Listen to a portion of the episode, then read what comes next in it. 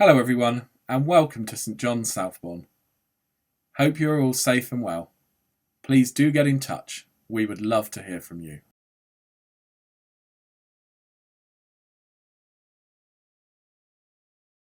Today's reading is taken from Acts chapter 5, verses 1 to 11. Now, a man named Ananias, together with his wife Sapphira, also sold a piece of property. With his wife's full knowledge, he kept back part of the money for himself, but brought the rest and put it at the apostles' feet. Then Peter said, Ananias, how is it that Satan has so filled your heart that you have lied to the Holy Spirit and have kept for yourself some of the money you received for the land? Didn't it belong to you before it was sold, and after it was sold, wasn't the money at your disposal? What made you think of doing such a thing? You have not lied just to human beings, but to God. When Ananias heard this, he fell down and died, and great fear seized all who heard what had happened. Then some young men came forward, wrapped up his body, and carried him out and buried him. About three hours later, his wife came in, not knowing what had happened. Peter asked her, Tell me, is this the price you and Ananias got for the land? Yes, she said, This is the price. Peter said, How could you conspire to test the Spirit of the Lord? Listen, the feet of the men who buried your husband are at the door, and they will carry you out also. At that moment, she fell down and died. Then the young men came in, and finding her dead, carried her out and buried her beside her husband. Great fear seized the whole church and all who heard about these events.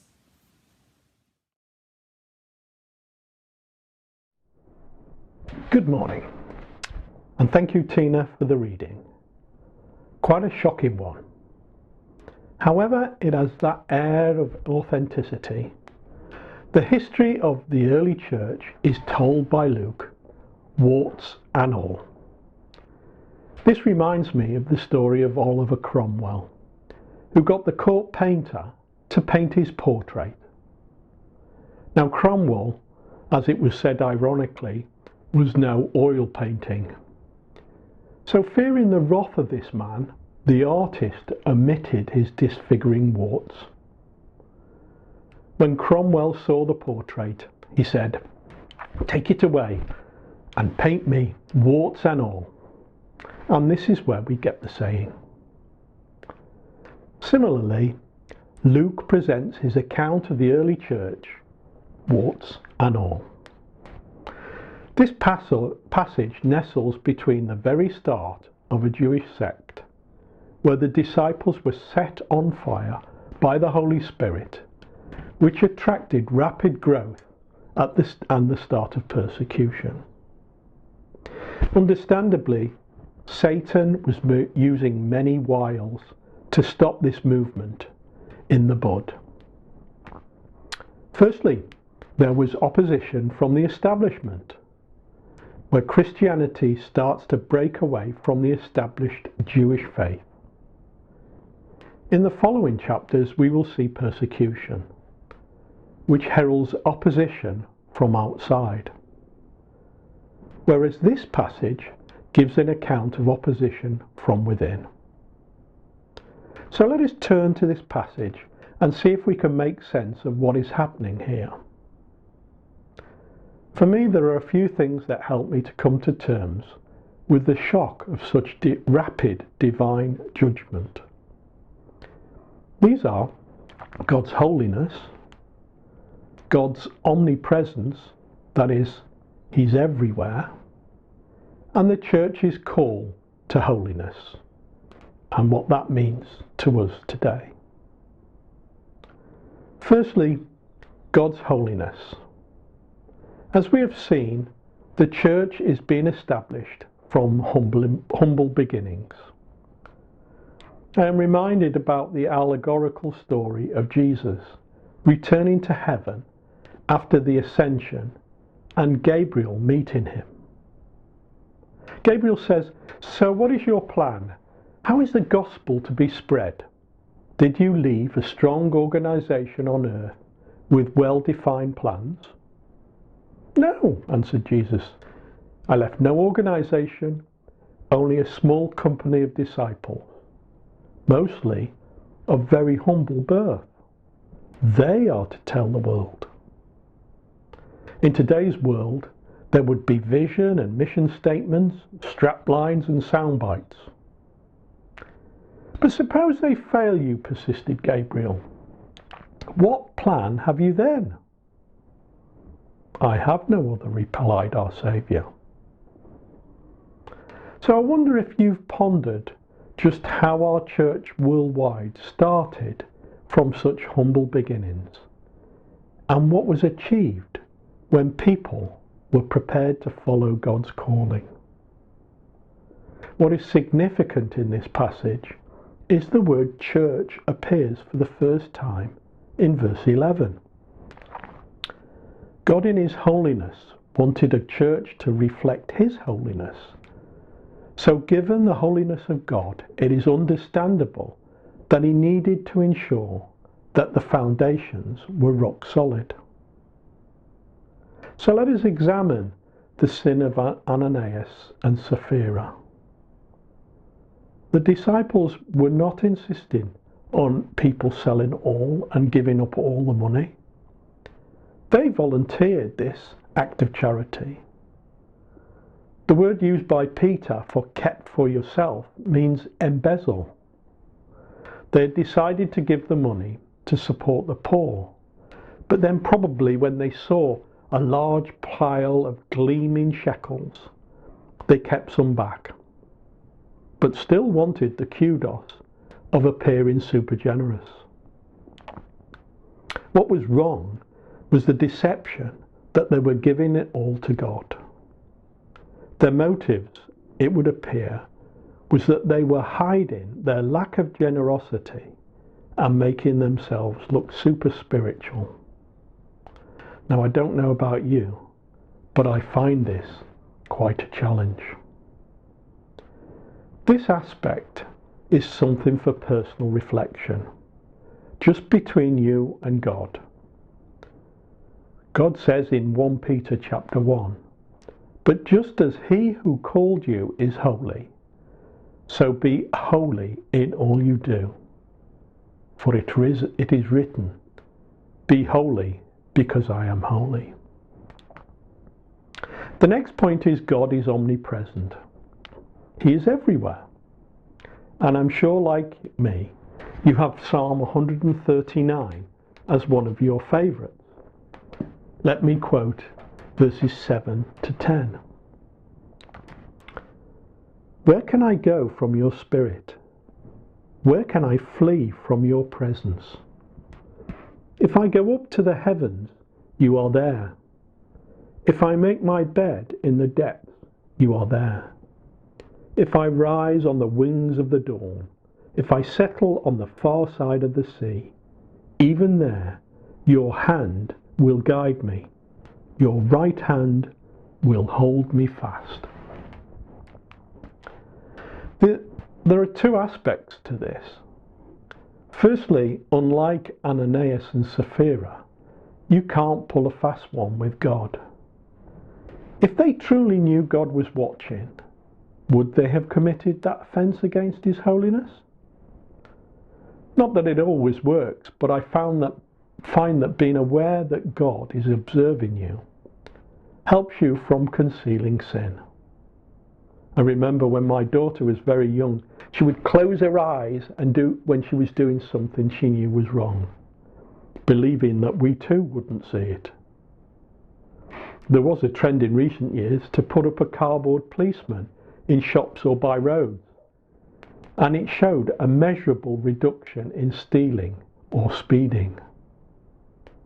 Hopefully, we don't need any cardboard God to help us stick to the straight and narrow.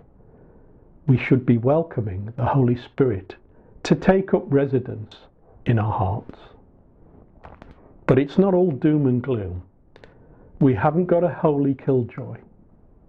God watching over us is a positive thing. We should take comfort from that. Not even a single sparrow falls without our loving God knowing about it. So your circumstances are fully laid out before our Lord and God. Again, the Bible says in Psalm 121 The Lord will keep you from all harm, He will watch over your life. The Lord will watch over your coming and going, both now and forevermore. Especially in these challenging times, let us hold on to that promise. And finally, the challenge for us as a church is to maintain corporate integrity, this united holiness. Our aim together to maintain the holiness of, of the church.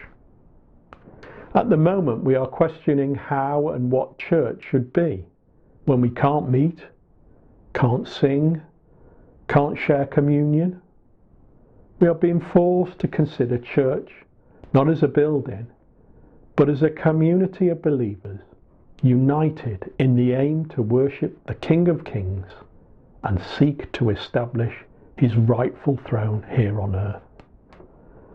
So, in conclusion, what is the take home message of this passage? God desires a holy church. He knows when we are holding something back because He knows us better than we know ourselves or when we're about to do something, we know it is wrong, remember He is alongside you. But this is a blessing, not a curse, because His watchful eyes are there mainly to protect us from dangers outside, but also from ourselves. Let us pray. Dear Lord, we thank you that you have searched us and know us. You know when we sit down and when we rise. You perceive our thoughts from afar. Yet you are a God who loves us so much that you sent your Son to die for us, to bring us to that intimate relationship which establishes us as joint heirs to the kingdom. Help us to take you with us as we go about your business this week, that we might be aware of your presence and take comfort from your oversight and loving protection, and lead us not into temptation. Amen.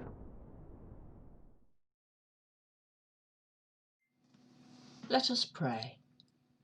Heavenly Father, we come together as church to intercede for the world you created and love. We acknowledge that we do not always speak the truth, the whole truth, and nothing but the truth. Father, forgive us. Jesus, help us to resist the temptation to do what we think we can get away with. Holy Spirit, give us discernment to distinguish between falsehood and truth, right and wrong. Lord, in your mercy, hear our prayer.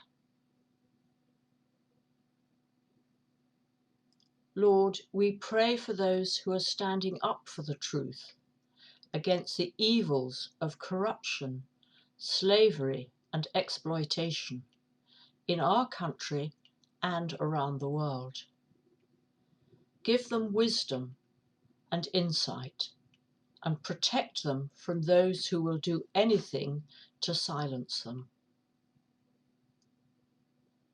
Lord, in your mercy, hear our prayer. We pray for those we know who are spreading your gospel truth in our area and from our church. And for those further afield, Lord, bless George as he goes to Horsham, SJ and Bob in Thacombe, Callum and Rihanna in Belgium, Rachel and Eric in Uganda, Peter and Lena Wheatley in Canada as they discern their next steps, Michael and Kim as they work with Frontiers International Office to reach the Muslims, and for others on our hearts.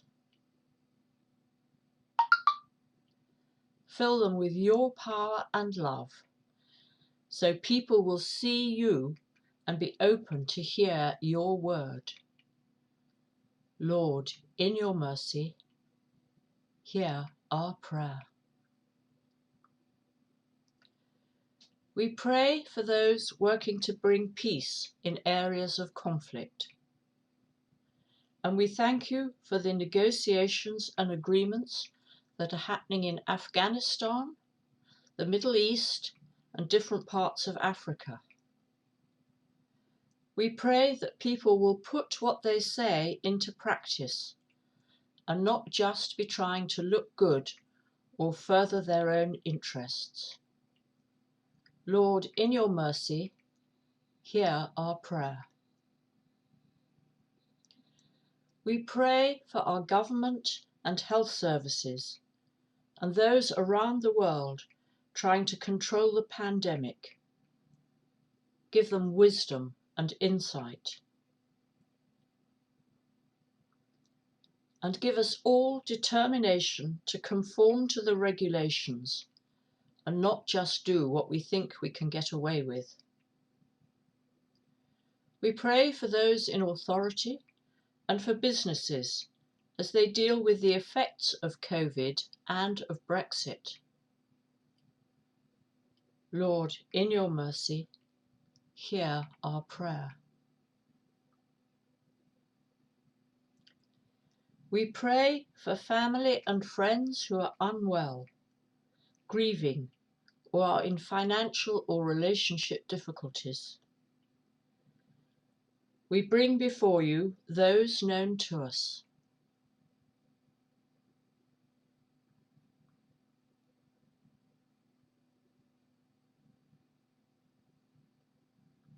And we give you thanks for the healings that we have seen.